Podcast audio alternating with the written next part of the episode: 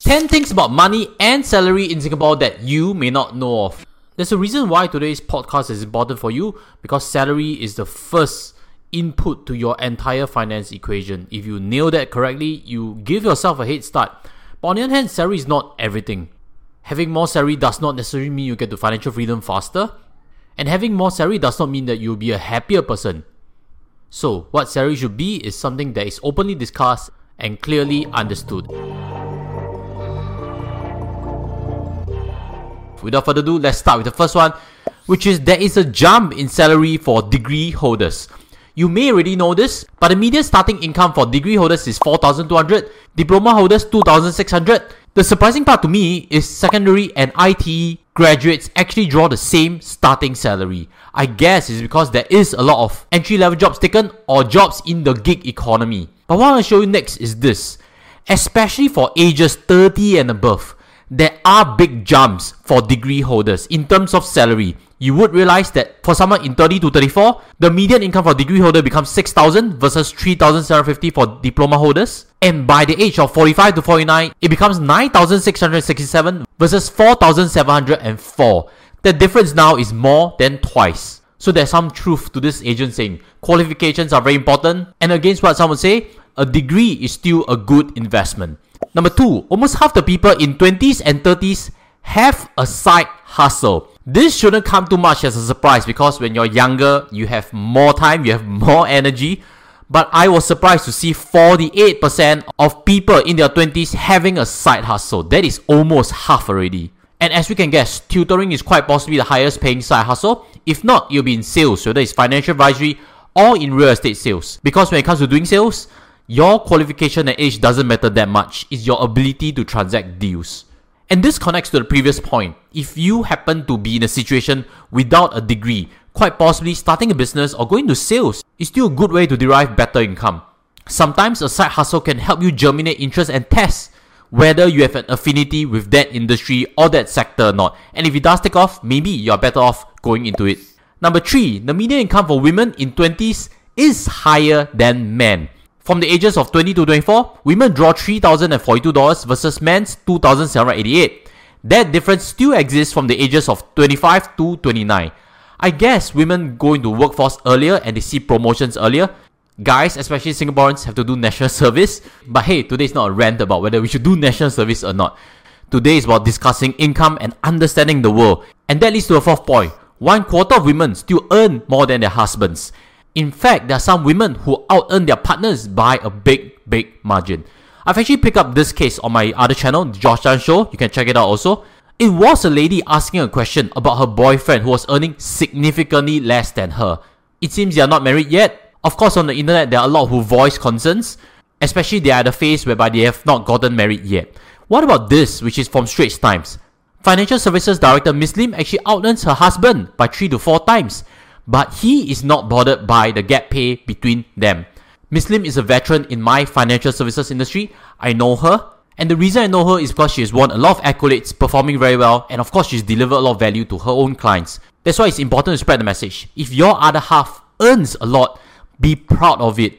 Sometimes society has certain stigmas, especially in Asian society, but wives who can bring in more income for a family, that is still definitely valuable resources to bring up children. And as always, if you agree with the message, Help me smash the like button, especially because we have taken hours to prepare this presentation for you to share you more perspectives about income in Singapore. And after you smash the like, I have some hard truths on trends to share with you next.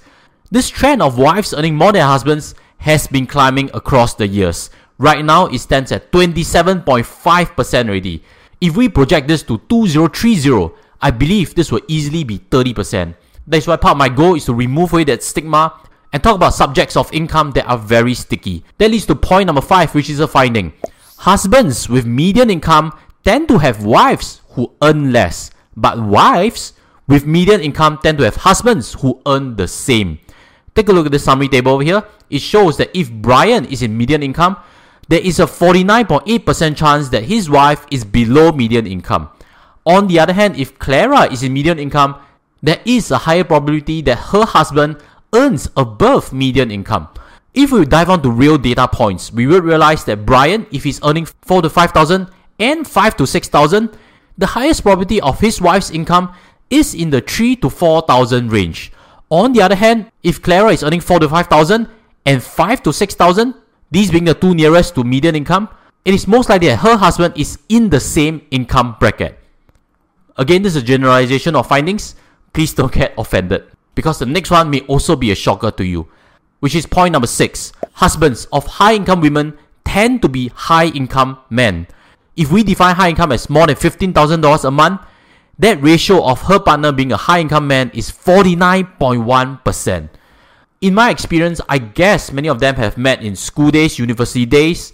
Some have gotten to know each other later in stages where they are both high flyers, and that's a reason why there are some families with a big household income. Both are actually strong income earners. I think it also makes some sense. Women who are doing well financially, can pull in a strong income, are clearly independent and are looking for something in their other half. Again, this is a generalization. Let's move on to understanding for high income what could happen. This is point number seven. Some high income earners still have financial stress. A lot of times we imagine if we have more income, all our financial risks will go away, but that's not necessarily true. In OCBC's Wellness Index for 2022, it is discovered that 38% of those earning $10,000 and more a month have unsecured debt. Whether they are good debt or bad debt used in credit card, I'm not too sure about it, but it still suggests that some of them are trapped in the debt cycle. In addition, if we add on certain findings on mortgage, we would realize that in private property segment, which we associate with higher income, 5% of them may be forced to downgrade from their private properties, and 12%, which is in the orange shaded area, are about to miss their mortgage due to financial constraints. So again, it's how much you save, not only how much you earn. Point number eight singles in general are less on track financially. If we see again from OCBC's Wellness Index, we would realize in comparison, 62% of singles have their own investments and only 46% have regular passive income. This leads to the next topic on retirement plans. Only 21% of singles are on track versus 31% who are married. You know, the usual assumption is singles, there are less liabilities, there's no children and stuff it's much easier to save and build up passive income for early retirement.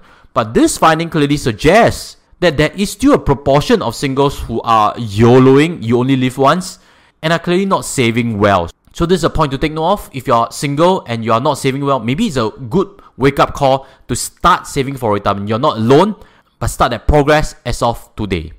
This leads to point number nine, which is Singaporeans save about 30% of their income. Surprisingly, for those who are in their 20s, drawing lower income, are able to save 35% of their income. Maybe they have no liabilities, they don't have children, they don't have mortgage, and this figure actually starts to drop. For someone who is in their 40s to 54, the savings ratio is actually the lowest at 28%. But all in all, savings average is about 30%. So look at it and reflect. If you are above that, then congratulations, you are likely saving well. I tried to cross check on this number because OCBC Wellness Survey is only a small proportion. I saw other national numbers and that figure is even higher at 37.6% savings rate. It's not easy to understand the definition of this personal disposable income, but let's take it with a pinch of salt. If we are saving 30 to 37.6%, that is pretty average. And if you are saving above, congratulations. If you are saving below, maybe it's time to step it up. That would be my advice, and that leads to point number 10. Advice actually helps. I understand when you seek advice, you are going to pay a fee, like what I do in my financial services, or you are concerned whether you'll be up for a sales pitch or not. But from the findings from OCBC Wellness Survey, it's discovered that those who take advice only from other sources, such as family and friends, such as YouTube, which I'm presenting to you right now, as well as social media, the average investment index is only at 51 versus those who take advice at 62. Why is that so? I'd like to throw a hypothesis. When advice is dished out, proper advice, of course. Usually, there is a lot of prudency on how to approach. In social media, what usually circulates or get a lot of views and hits that go viral are the extreme ideas. All into this stock. I buy this stock. I take this margin. I made this amount of money. I made this amount of percentage. Those usually get the hits, but such advice can be detrimental. That's why in my practice, I advocate a lot of prudency. The projections I make are usually very conservative Investment is just a goal to get to your financial freedom and retirement. And as always, if you're looking for proper advice, look from links below. I actually perform financial advisory work on a fee base. And with that, hopefully I can help you in your journey. And this whole discussion about income is just the first funnel because smash on subscribe. In a subsequent video, I'll be sharing you more findings on income that are away from this top 10 that capture some global trends. Stay tuned if you're curious. Click on the follow, help us rate 5 stars, and I'll see you in the next podcast.